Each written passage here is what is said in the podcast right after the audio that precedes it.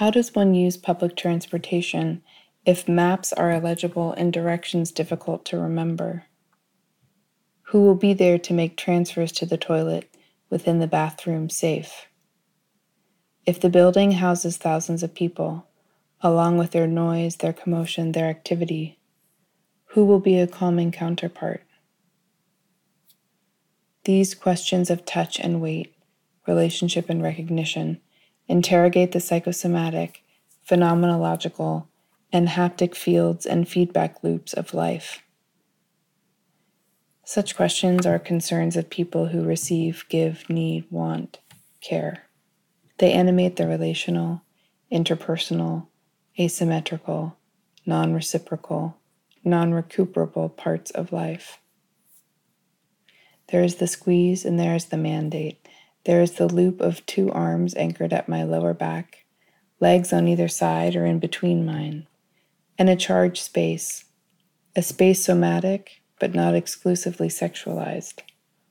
Smush breasts and chests, arms that change with the days but come back within a week, and sometimes within an hour.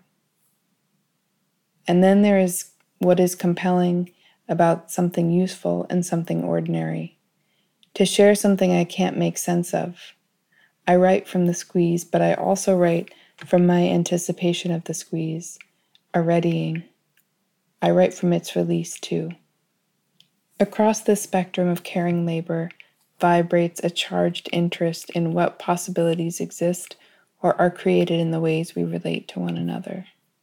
The relational events we engage cross and recross, divides of nakedness and coverage, emotional closeness and reticence, attention and bored inattention, manifesting as actions that look like embracing, making dinner, drinking alcohol, cutting hair, falling asleep, reading poems and essays, watching YouTube, massaging limbs, recounting stories.